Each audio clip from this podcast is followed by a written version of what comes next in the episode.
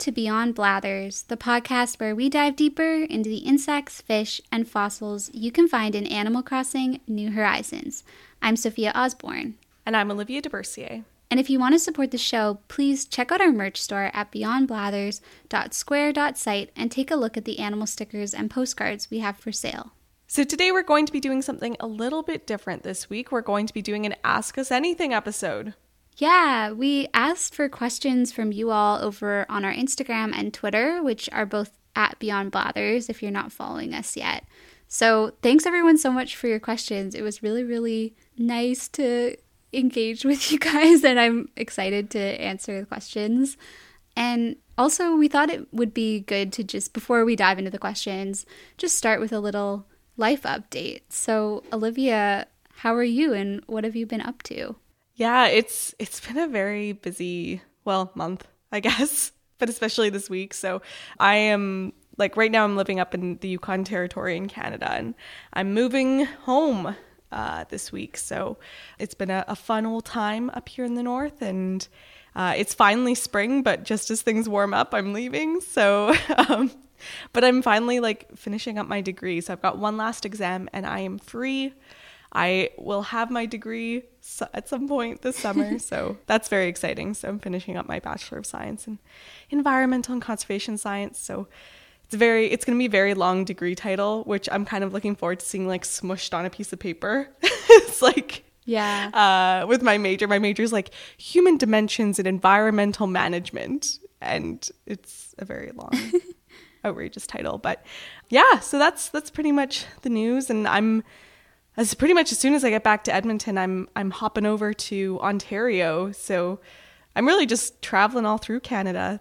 Uh, I've never been to Ontario before. I'm really excited. I'm gonna do some bird work there. So hopefully I can update you on some like cool bird facts once I'm there. Yeah, that's awesome. I mean, congratulations on basically finishing your degree. You're so, so hardworking and it, is very very deserved. Like you it feels like you've been in school forever. I mean i also took 5 years to get my degree but that's like a significant amount of time of your life so. Yeah it's it's like the longest i've committed to doing basically anything in my life so it's i don't know and like i kind of feel like i already finished the degree because i took sort of this semester as sort of like all these classes were for fun and like I kind of feel like I technically graduated, like I filled all my requirements in the winter, like in December. So I just sort of had this sort of extra layover for the degree. So I don't know, it's been like a kind of, I feel kind of graduated already, but I just don't have to write any more exams. Yeah. Which is nice. Definitely. But anyway. Listeners are probably curious to know what you're doing in the fall. Are you like whether you're oh going yeah. to do a master's or what? Well, I'm hoping to do a master's eventually. Like I really like research and the only problem is I like don't know what to study cuz I like everything. Uh, so That's relatable. Uh, I don't know what I'm going to choose to do. So if anyone has openings in their lab, let me know. I don't know. Uh, I pretty much just have to find a job for the year, and I'm mostly planning on just like taking a break, which probably won't end up being a break. I'll just fill it with other random stuff, but taking a break from school at least for a year, at least, and, and then we'll see what happens. Yeah, a very well deserved break. That's kind of what I did this year, and it has been very nice. Yeah, but you were working a lot. Like, what what's new with you, Sophia? Tell us about your life. Yeah, um, I I have been living at home um, in Vancouver at my mom's house for basically a year now. I came back from the UK where I was I did my final year of undergrad in Scotland, studying abroad there. And then I had to like flee back here because uh, of COVID at the end of May. So yeah, I've been living at my parents' house since the end of May.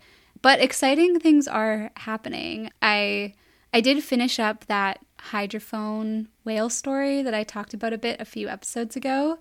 I mentioned it briefly, but if people don't know, I'm a I'm a freelance writer. Is kind of how I build myself. Freelance writer, editor, and audio producer. Yeah. And so, yeah, I was working on this big story about whale hydrophone research, which is like underwater microphones and artificial intelligence and everything. And it was really cool. And yeah, I handed in that story. So that was exciting. and I am moving out. I'll still be in Vancouver, but I'm moving to an apartment with my friend for June 1st. So that's extremely exciting.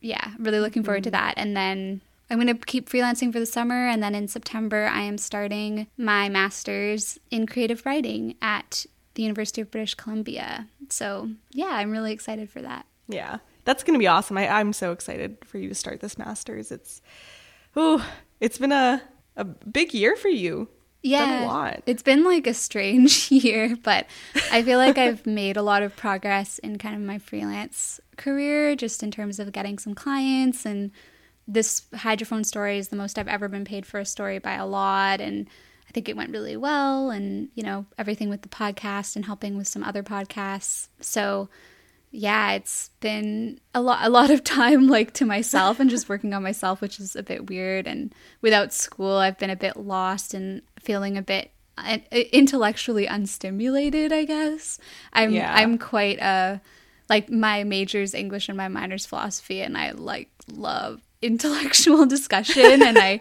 really miss that You're from school. So big school nerd. I am I'm just like a huge nerd. I like to kiss up to professors like i miss i miss having like some external validation from professors and getting yeah. grades uh, so yeah that's that's great and uh, yeah it's it's gonna be a good time okay cool well should we dive into the questions yeah definitely okay well let's start with this question from just the zoo of us one of our favorite podcasts they asked on twitter how did you meet and what made y'all decide to start a podcast?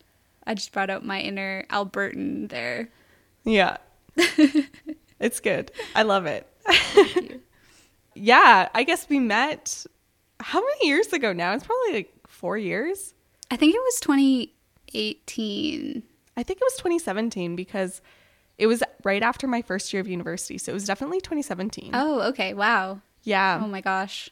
I know it's it's been a long time, and we met at the our university paper. And Sophia was.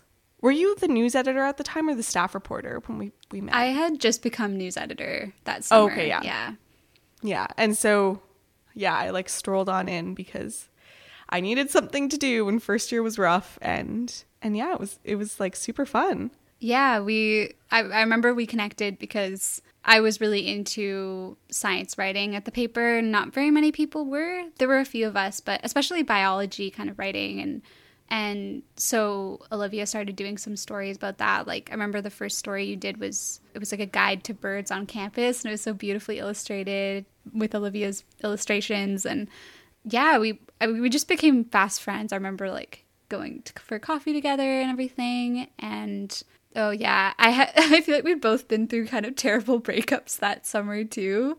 I remember yeah. bonding about or that. just like it was awkward. Like it was just we were just like it had been such a like weird awkward year. Yeah, and we were like, ah, a hundred percent. And uh, yeah, and so then so we've been friends since then, and we also worked on Terra Informa, another like it's like a news radio show slash podcast that was based on campus. We both worked on that, and we always kind of wanted to do some kind of science communication project together, but we never really found like what was the right thing and the right timing. And then I, when I was coming back from the UK and I knew I was gonna have to quarantine, I got a I got a Switch and I got Animal Crossing, and then I I sort of thought it would be a fun podcast idea to do like more about the animals that you find in the museum and the specimens and Olivia I thought was like the perfect person to actually like help with a project like that. Like I don't I I don't think I have like the scientific background to talk about them. So yeah and then I was so happy Olivia was like excited about the idea and it grew from there. Yeah it was it was a of I was just happy that we found something to work on together because yeah we'd like tossed around a few ideas like a like a zine or something yeah. and, uh, and it was just sort of hard to find something that we could like definitely consistently do every week and podcasting really like fit the bill quite nicely. It's it's really good. Like it's one it's such a nice excuse as friends to just like make sure we chat every week basically and yeah And like I know for me it's improved my editing so much and uh, like a lot of skills like social media management and stuff like that. And then I know for you Olivia like having to do an illustration every week and all this research, like I feel like we've both improved a lot. hmm Yeah, I think it's really good practice to have, and like, um, I'm hoping that it continues to be good practice, and we can build our skills even more. Yeah. Yeah, it's been good. Totally. and thank you all so much for listening. yeah, thank you. it's like oh it's just so nice and motivating and like during covid it's been such a nice way to connect with the outside world yeah, in in a lot of ways, like I feel a lot more connected to sort of the greater world during this time, but at the same time, like haven't seen anyone locally, Yeah. so it's kind of a, it's a weird experience, I guess, but also nice. And I'm I'm excited to be able to travel to all these places and like I don't know, maybe meet some of these people that I've been connecting that we've been connecting with totally um, yeah through the podcast and all that. So anyway, do you want to do another question? yeah Cool. All right. This one's from at Spichka on Twitter. yeah that's taylor matchstick ah, Yeah. yes. What's your favorite whale and why? yeah this is such a this is like a pandering to me question Like, if there was one question i was born to answer yeah so predictably my favorite whale is the southern resident killer whale which is an ecotype of killer whale that's found in the Salish Sea here in BC, British Columbia, where I live, and also down in Washington. And they are extremely critically endangered. I think there's 75 members of that ecotype right now. It actually was fewer, but they've had a few bursts recently, which is really exciting. And they they are just such magical whales. You know, killer whales I guess get a bad rap sometimes and they have historically had a bad rap for being I guess killers and, you know, killing blue whales and sharks and other, you know, sharks aren't mammals, but other mammals.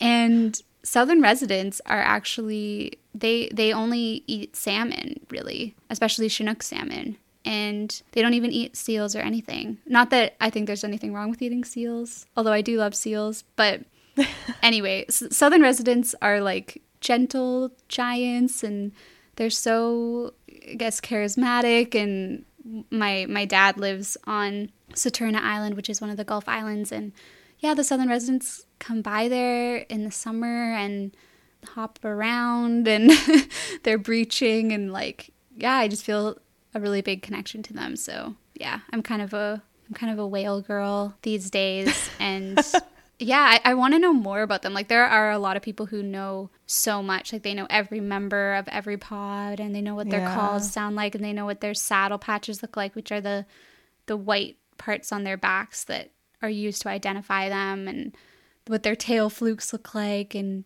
so, I'm not I'm not at that level yet or anything, but I definitely love to see them. But I, I really love all whales, especially um, humpback whales too come by a lot, and I I think they're a really special whale as well. So.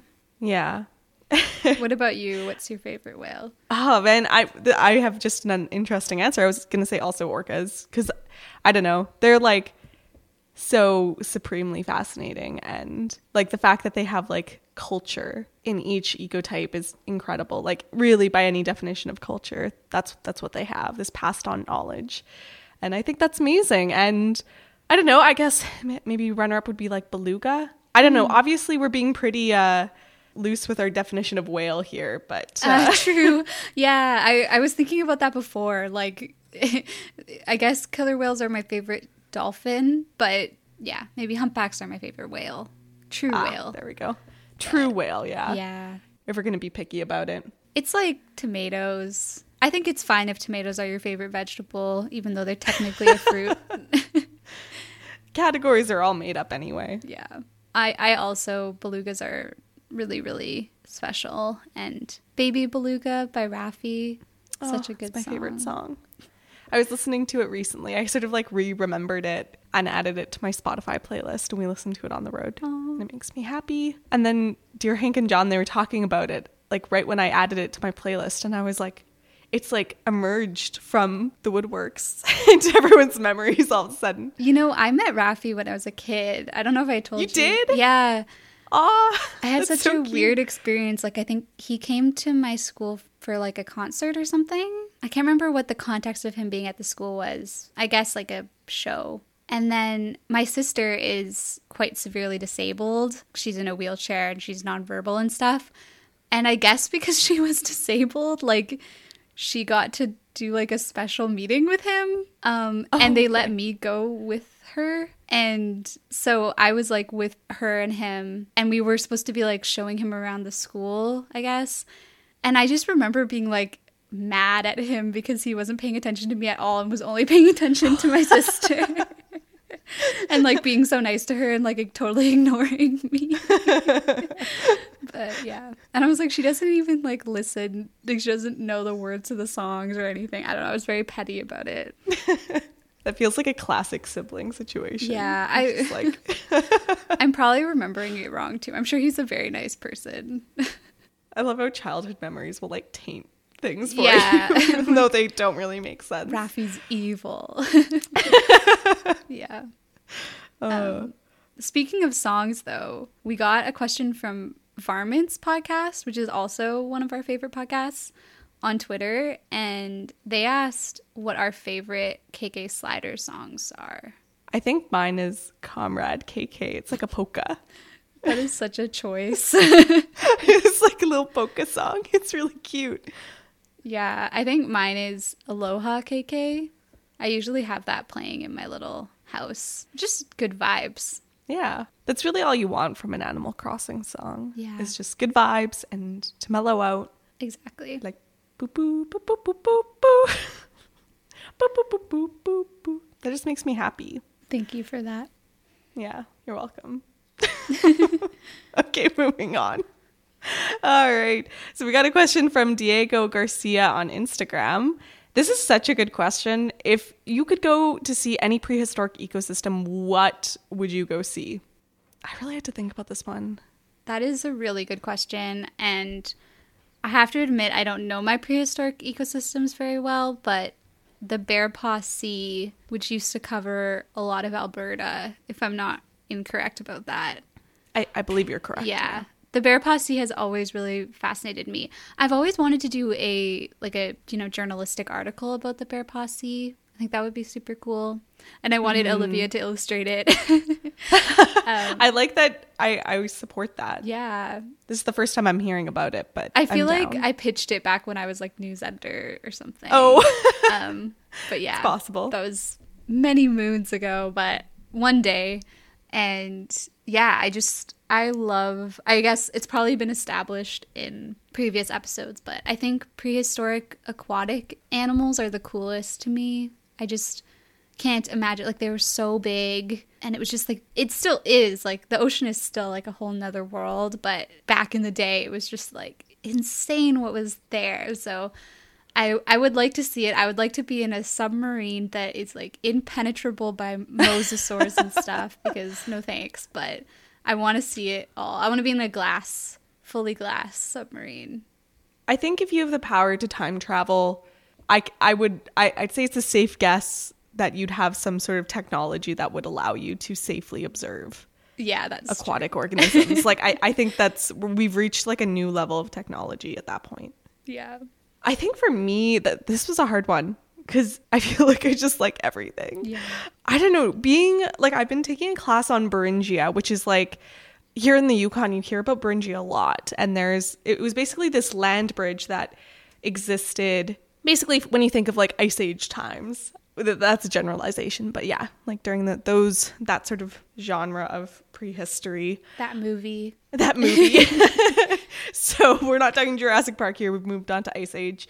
When the glaciers were like covering most of Canada, it like I always think of it as like the glaciers like sucked up all the water from the ocean, which is super scientifically inaccurate. But basically, if you imagine like the ocean levels were a lot lower, so a big chunk of land was open between Russia and well, present day Russia and Alaska.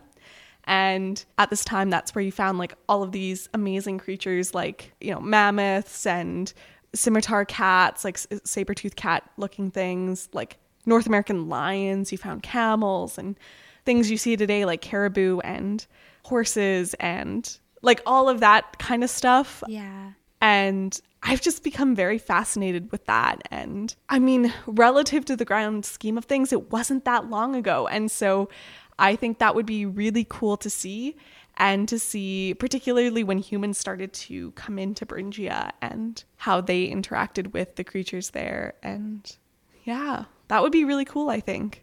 Then again, I also am just obsessed with dinosaurs and like, I would love to go just like classic late Cretaceous see some titanosaurs. I want to know what it's like to look at an animal that is that massive. Yeah. And I want to know what that feels like, like in the ground and everything, like just the vibrations as they step. And you could be wearing your Laura Dern outfit. Yes. Your cargo shorts. the best outfit. Yeah. Like chunky boots. I can totally see that. That's such an aesthetic. Yeah. So th- those would be like the two things I'd want to see most in a in a time machine. I love that. Hopefully one day. Just gotta Yes, invent time travel. Easy. well, so thanks so much, Diego, for that question. That was really good. Yeah, it's a good one. Another question we got was from Amelia Tober on Instagram, who asked, Can you help me add a few songs to my fieldwork playlist? Recommendations, please. Can I guess what you're going to say, Sophia? Sure. Is it any of the songs from folklore? Yeah, I was gonna just like generally recommend any new Taylor Swift. As Olivia knows, I've been a fan of Taylor Swift since I was like 12, and I am having my comeuppance now. Like, we are living in the era of Taylor Swift, so sorry if that offends anyone, but she rules my life. So, anything folklore, Evermore, also stream Fearless Taylor's version. Highly recommend. Taylor Swift sponsor us. yeah, please. Um, I do have other recommendations though, uh, so that aren't Taylor Swift. But I don't know. Do you want to go first, Olivia? I was going to say I'm so bad at giving music rec- recommendations cuz like I always forget what I'm listening to as soon as someone asks me, but I really enjoy at least for sort of like like travel music. My friend Andrea Shipka, whose musician name is Might Be Rea, like R E A, Might Be Rea. She came out with um EP called Atlas, and it's really good. It's got like very like ethereal travel vibes. So that's my recommendation. Like a little plug for Might Be Rea there. But yeah, she's she came up with this really awesome album recently. So, and I don't think there are spaces between the words. If that helps find her. We'll link it. Yeah. That sounds like good. Yeah, like spring, summer car music, which is such yeah, a it's like road trip Yeah. music. That Yeah. was also going to be like what I've been listening to lately is this singer songwriter Adam Melchor, M E L C H O R, has an album called Melchor Lullaby Hotline Volume 1. and it just has such a spring summer vibe to me. Like, and it also somehow kind of encapsulates all the indie music that I loved when I was like 16, but it Oh, feels yeah. sort of con- more contemporary and it's like singer songwritery. It's got like sort of country influences. Particularly, I would say the song Begin Again, really good. Also, Lateral Move is like really, really good. And also, I've been listening to a lot of Skull Crusher, which doesn't sound on brand for me, but actually, she's like a very chill indie singer songwriter, but just like Okay. her band name is Skull Crusher. And she's great. She has a song called Storm in Summer that's really, really good. So yeah, I would would recommend. Yeah, I've listened to a lot of Brandi Carlile too on this trip. Ooh, cool. Like very obsessed with her music. Yeah. I would also say I'm such a Phoebe Bridgers fan as well. So yeah. I hope that helps with your fieldwork playlist. Hopefully.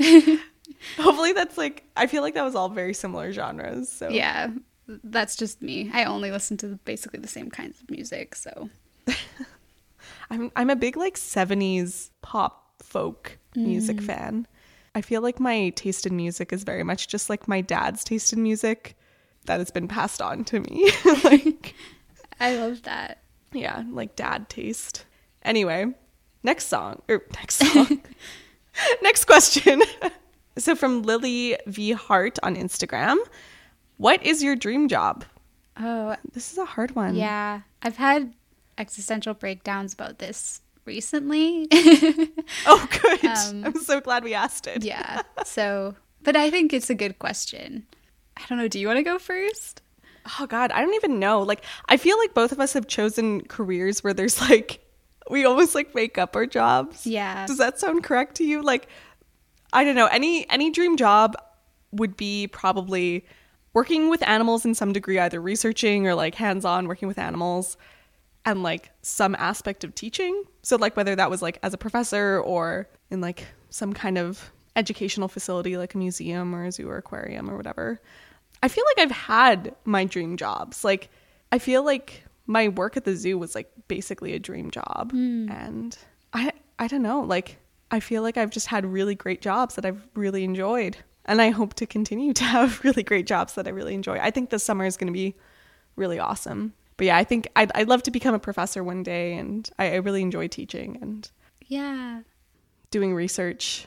I love that attitude. And I feel like you and I are both the type of people who, if we're like, oh, I'd love to be a science communicator someday, it's like we just try to do it now. You know what I Yeah. mean? And like make our opportunities to do it, even if it's not to, you know, a huge audience. But yeah, I'm kind of the same where it's like anything where I'd be doing writing and also, I think, helping people. When I take aptitude tests, a lot of times I get something like recreational therapy, like not in terms of any sorts of like sports because I am terrible at them, but in terms of like some kind of sort of more like writing therapy or something like that. Or yeah, I just, I really want to be hands on helping people. Like, I'd love to be a creative writing professor, a podcasting professor, or I don't know, like an editor, maybe work in publishing or even in like film and TV writing. Or I feel like things are super wide open. I would also be so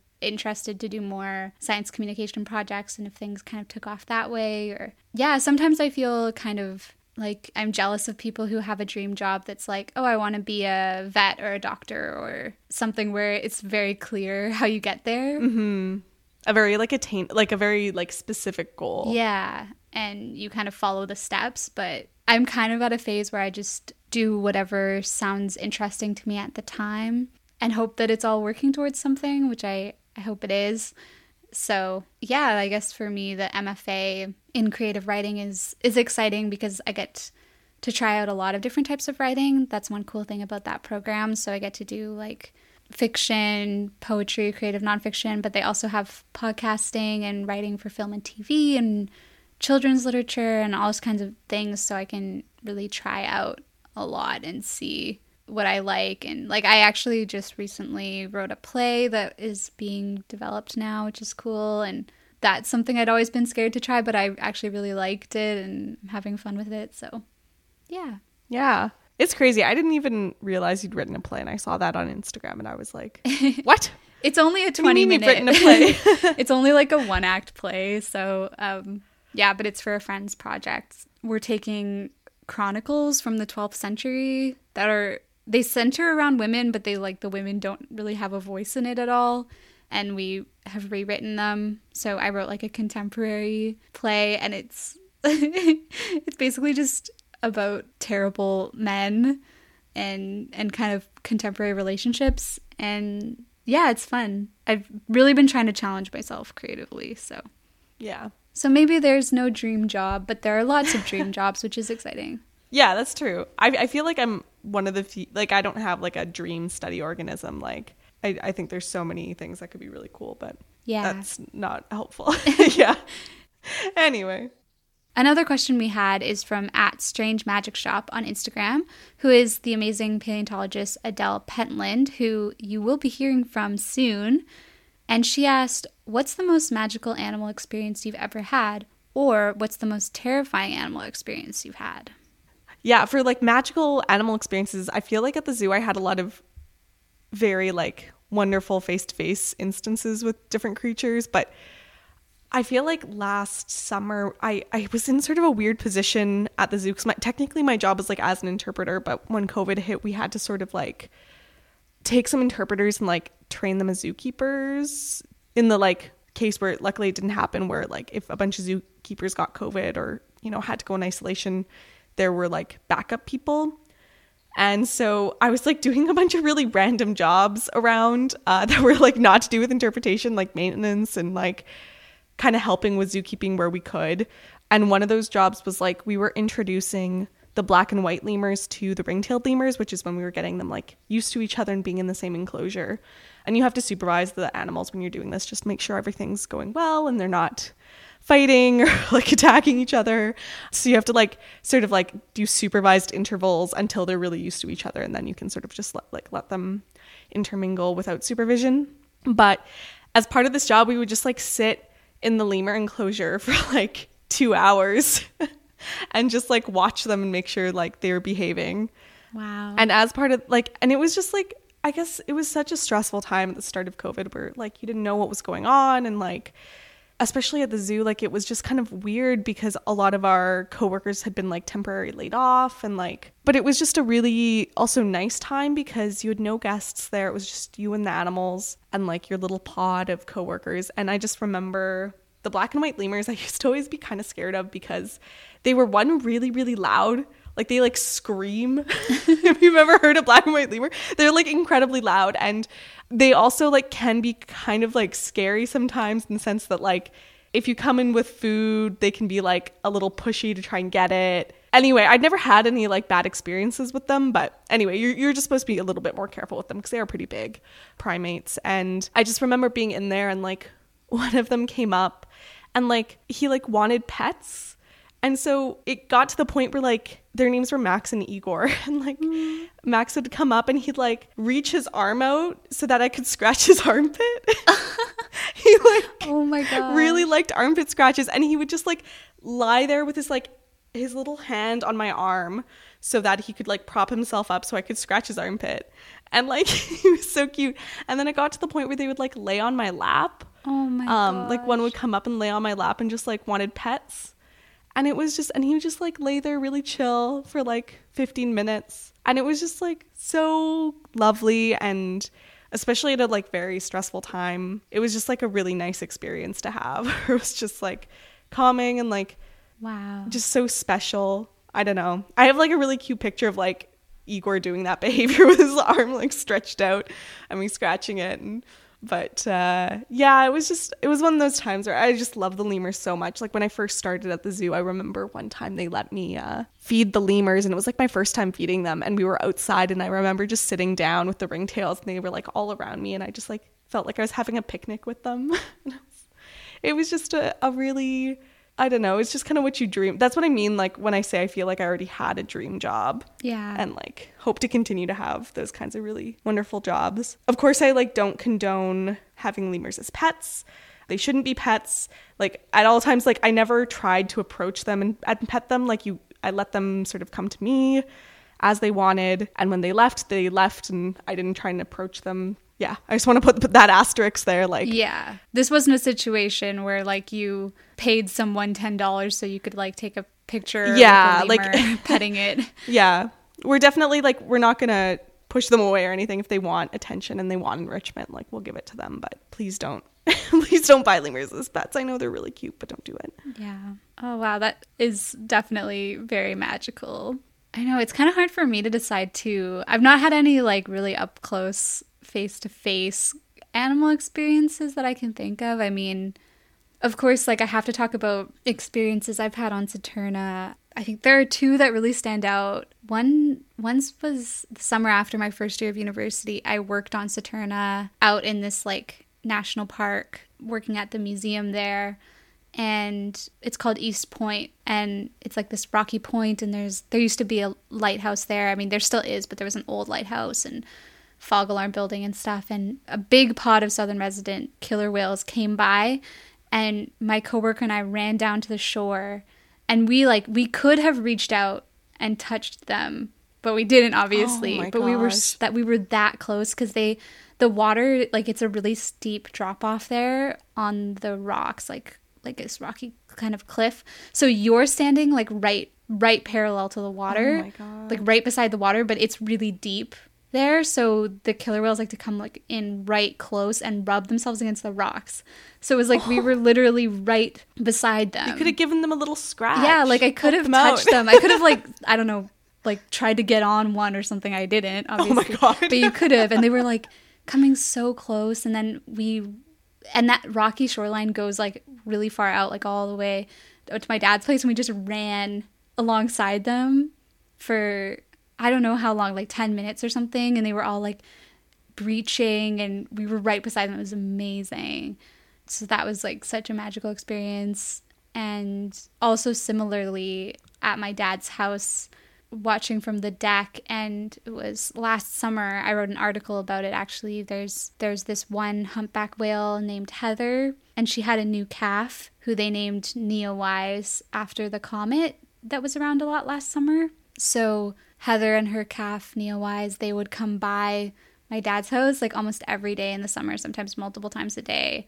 And the calf he he was so like rambunctious and full of energy. And i remember one time it it was special every time they came by. And so they came by one time and he was just jumping and jumping like breaching over and over and over again. And it was like 50 like i counted like 50 times and then i stopped counting and then i just like went back inside because it had been like an hour and i was like okay. Which sounds bad but i was legitimately like like this calf is never going to stop jumping which is just what a privileged position to be in. I don't know. It was amazing. Yeah. there's i mean probably quite a few people listening have gone whale watching on a boat because that is quite a popular activity. But one i would encourage land-based whale watching because it's so much less disruptive to the to the animals. You know humpback whales they don't see very well and they they don't really like use sound a lot. And they're not used to so many boats being around them and like they're very unpredictable because they can go down for a long period of time. So having so many boats around them is it can be a real problem. And then with killer whales it's it's even worse because they rely on sound to communicate with each other. They're like bats in that they echolocate. So it's actually created quite an issue that there's like a, a wall of sound around them when when there's lots of whale watching boats around that can really prevent them from feeding. And there's lots of studies being done now on like what their behavior is like when there are a lot of boats around. And especially for southern resident killer whales who are basically starving to death them being able to find their food is really important so i know a lot of people do go whale watching on boats and i've talked to a lot of naturalists that work on whale watching boats and i've been whale watching in alaska but if you ever have the chance to do land based whale watching, I would really recommend it because it's really magical and you know that you're not impacting them at all. So mm-hmm. that's my little soapbox about whale watching. No, I think that's good. I mean, we don't have usually an opportunity to talk about yeah whales, yeah. so it's. I think it's good to talk about it, and yeah, Yeah. always always let people know. So don't don't buy lemurs as pets and Don't buy lemurs as pets, and don't or avoid boat whale watching. yeah, wherever possible. Yeah. Most terrifying animal experience you've ever had. I've had some like sketchy zoo stories that I'm not going to share. um, just for legal reasons, but uh, everything was fine. Um, but uh, I think the like kind of a funny, scary animal moment. I don't know. I thought it was kind of entertaining, funny, but kind of spooky. Was uh, there's this uh, national park next to Edmonton called Elk Island, and Elk Island, contrary to the name, is known for its bison. Uh, and so it's got sort of one of the, I guess I would call it like a feeder population for places that are trying to reintroduce bison to places. So they've got a lot of bison. And one time my dad and I were going kayaking. So we have our like big van with two kayaks on the top. And we like were driving in, we saw the herd of bison kind of around the road. And so we were like, oh, let's go on this random road that has all the bison. And, you know, we can just slowly drive through and have like a little bison safari. So we're like driving down this like road um, with bison on either side. And I don't know, they were like decently far from the road. Like they're all just grazing. And so we were just slowly going through and they're pretty used to cars. And like we get to like this point in the road and like this massive, massive male like walks into the middle of the road. And so we stop the car and this bison turns and starts showing like basically every sign of bison aggression. So he's making all these crazy like bison gurgling, growling sounds. His tail is flicking, his head is kind of low down. He's looking like up up at us, like shaking his head. It was like a every single like check mark of like aggression. and we're like, huh. So we just had to like wait in our car for like 20 minutes while this bison because the other thing I mentioned or I forgot to mention was um other bison had crossed behind us. So at this point we were like boxed in. Oh, no. we were like uh so yeah, we just had to wait there and I was like oh my god, if he like goes after our car, like we'll probably be fine, but it'll like definitely do damage to the car. Because I don't know if you've ever seen a bison in real life, but they are massive.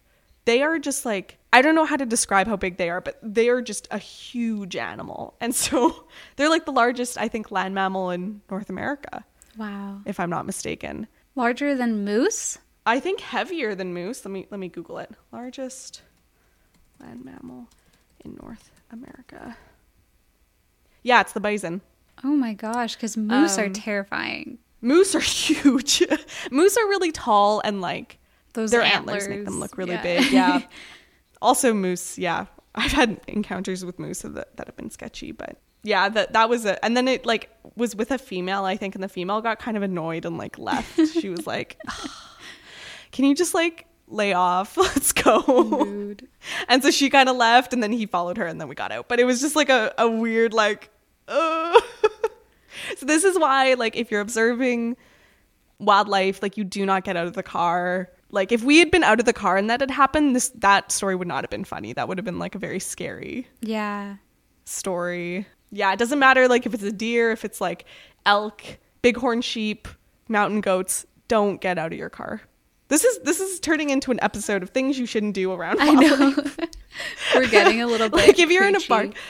Yeah, that's it's because we're just like Canadians who enjoy wildlife. Yeah. I feel like you talk to any of us, we're gonna be preachy about parks.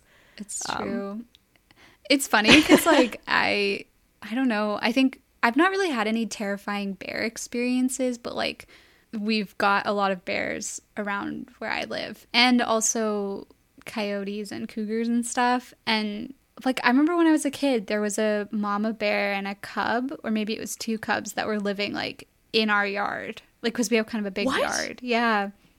Oh whoa! And then I ha- we had to like you know like leave the house to go to school and work and stuff, and we were always a little bit like freaked out, but we could see them from the windows and stuff, and they were like yeah camped out in our yard, and and I've also just seen them like when How I walk down my laneway and stuff. I can't remember. I was quite little. I should ask my mom about it. But I remember people like coming over to our house to like come look at them and stuff and take oh, pictures. Oh wow! Like my grandpa and everything. Yeah, it's because your house is like not. It's not like rural. It's, it's in a neighborhood. Yeah. Like it's, it's not in the middle of the forest. That's the crazy thing about Vancouver. Is like Vancouver is like a city city, but then you'll just like there's just bears. Yeah. like you're in the middle of like a suburb and then there's like a bear. Totally. so, and it's like cougars It's a crazy like, place. Cougars kill like dogs and stuff around here. Like I wouldn't keep an outdoor cat anymore because or like indoor outdoor, you know, because I think it's just kind of cruel. Obviously to the birds, but also like to the cats cuz they my whole neighborhood is full of like missing cat signs and yeah, there's a lot of yeah. coyotes around and but yeah, I've I've been lucky to not have a lot of terrifying animal experiences. I had another one recently. This is like a bug related one where I like last summer I was working as a naturalist at like this little lake. Well, actually, it was called Big Lake technically. uh, so, um, but they had like this little like nature interpretation cabin, and no one was using it because it was COVID. So like I'd only been in it like a few, like a handful of times throughout the summer to pick up supplies. And I like distinctly remember walking in. It's like this little historical cabin in our town. And I like am shuffling through stuff and, you know, collecting my supplies. And then all of a sudden I hear like buzzing and I like turn around and like dozens of wasps have just like emerged oh. out of nowhere. And I don't know if you've ever like disrupted a wasp's nest, but like you don't know where they're coming from half the time. So suddenly there's like wasps descending from somewhere in the ceiling. And I was like, oh my god. like, and like they were between me and the door and like they're all mad because I've like opened the door and done something. I, I didn't know what. I was like, they're crawling on the door, they're crawling on the doorknob, and I was like and the other like annoying thing about this cabin was it was so hard to unopen the lock and lock it again. So I was gonna have to figure out a way to get out, lock the door, which usually took me like a solid minute, um, without getting stuck. So I just remember like literally just like kneeling down so that my head was like so make myself small and I just like I was like there for probably like five minutes contemplating my choices. I was like Oh my god. I could just wait here until they calm down or like I just didn't know what to do. So eventually I just sort of like walked out and closed the door as like smoothly as I could. And I didn't get stung. But there were so many around me. Wow. So I, I, was very proud of that moment. And that was just like a, a totally bizarre, like tiny little cabin surrounded by wasps.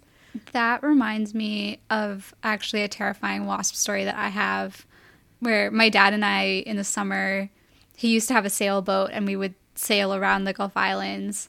And we were at this one island, which was like my favorite.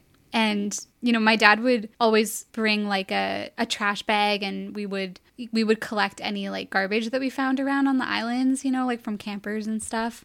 And so this one place we found, it was like a you know, the remains of a campfire and a bunch of bottles, plastic water bottles.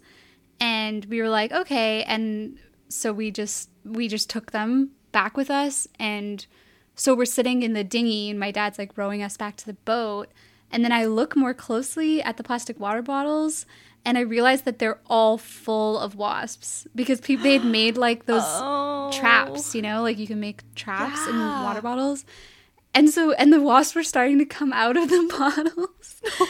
and like our dinghy was just like slowly like leaking wasps and we were just like trapped on the dinghy and we also didn't get stung but i remember that really well because i hadn't realized like i had been holding them in my hand and i hadn't realized that they had wasps oh that's such them. a freaky moment when that happens. Yeah. Ugh. my life flashed before my eyes but yeah it was it was fine. I've actually never been stung so. Really? Wow. Yeah knock on wood. I've been stung a few times but usually just like dumb things where one's landed on my hand and I happen to close my hand and then I get stung Ooh. and I'm like, oh, yeah. why? uh, okay, next question. So, well, this will be our last question for today. But um, at Alec Dragon on Instagram asked, "What animal would you like to see added to Animal Crossing New Horizons?" This is a good question because, like, I feel like if we've learned anything from our time doing Beyond Blathers, there are tons of animals there's so many. But they're like mostly beetles and butterflies. and there's a ton of fish. There's actually like not as many dinosaurs and fossils as you would think. I don't know, it's it's quite an interesting mix of stuff they've got. I I I'm so sorry to continue to be like the whale person here. I think it would be cool if you could catch a whale, but I'm also like I feel very morally conflicted about how I feel about them catching mammals, but like you can catch a whale shark. So if you can catch a whale shark, why should you not be able to catch like a I don't know. I think it would just be so funny if they put blue whale in. Like just like YOLO blue whale. you just caught a blue whale and it's only like two times as big as you for some reason. No, it should like take up the entire screen. Yeah. like it's just like it's just like you can all you can see is like an eye and everything else is like blue. Yeah. And it'll be like I caught a blue whale, and then you put it in your pocket. Yes, you put it in your pocket. Like, first one goes to Blathers. Hop on over to the museum. Oh my god! I just think it would like just they should just lead into it and go for it with the blue whale. Yeah, I think yeah, I agree. I think it needs more bugs. I was gonna say the Parasaurolophus dinosaurs should be put in, but I just realized they have a Parasaurolophus. Oh, well, we've got to do that sometime. Yeah, I was like, wait, hold on. Anyway, uh, in terms of bugs we realized that they don't have a millipede. Yeah. They have a centipede, but not a millipede. And so I was like, I think they need a millipede. Or some like some like non I think they need a greater diversity of spiders because they have tarantula and spider. And that's yeah. it. and, like there is a vast diversity of spiders and arachnids out there. So I think they need a jumping spider. That's like a super cute one to do. Like the little peacock spider. I don't know if you know this, but there's like a peacock spider. It's got like like these big eyes, and then it's got like a little butt that looks kind of flat, like a peacock tail. And it's got all these pretty colors on it, and it'll like flap it around It's like a. I think it's a either mating or defense. I actually am not sure, but they'll just like flap it around. And it's super cute and super little. Anyway, so that's what I want to see. Yeah, I totally agree about the spiders. And also, we've been, it's not an animal, but we've been talking about how there's just very little in terms of paleobotany representation in the game. So it'd be cool to maybe have like fossil cycads or something like Emily Graslie talked about, or Yeah, just some more sort of or ginkgos. yeah and i i also would love to see because you know how like there's occasionally there's like the snowy owls hanging out on the bulletin board or the yellow birds that i assume are like i don't know something yellow chickadee Ambiguous yellow warbler. yeah some sort of yellow Yeah. bird i think it'd be cool if they added in more like birds that obviously you can't catch them but just be like hanging around like maybe a woodpecker or something. Yeah i think there's room for there's room for more. I agree.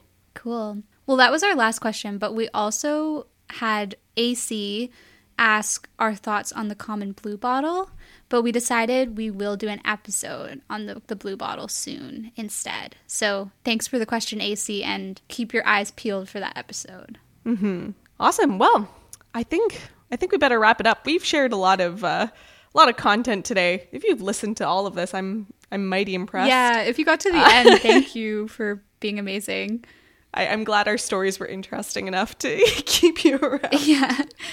Of course, as always, please leave us a rating and review if you have a second. We'd really, really appreciate it. And don't forget to subscribe. And also, maybe tell like two people that you know that you think might like the show that they might like the show and to check it out. We would love that. And if you have any other questions and suggestions for us, please don't hesitate to reach out to at Beyond Blathers on Instagram and Twitter. We always love hearing from you. Tune in next week to learn more about the insects, fish, and fossils you can find in Animal Crossing New Horizons. Bye. Bye.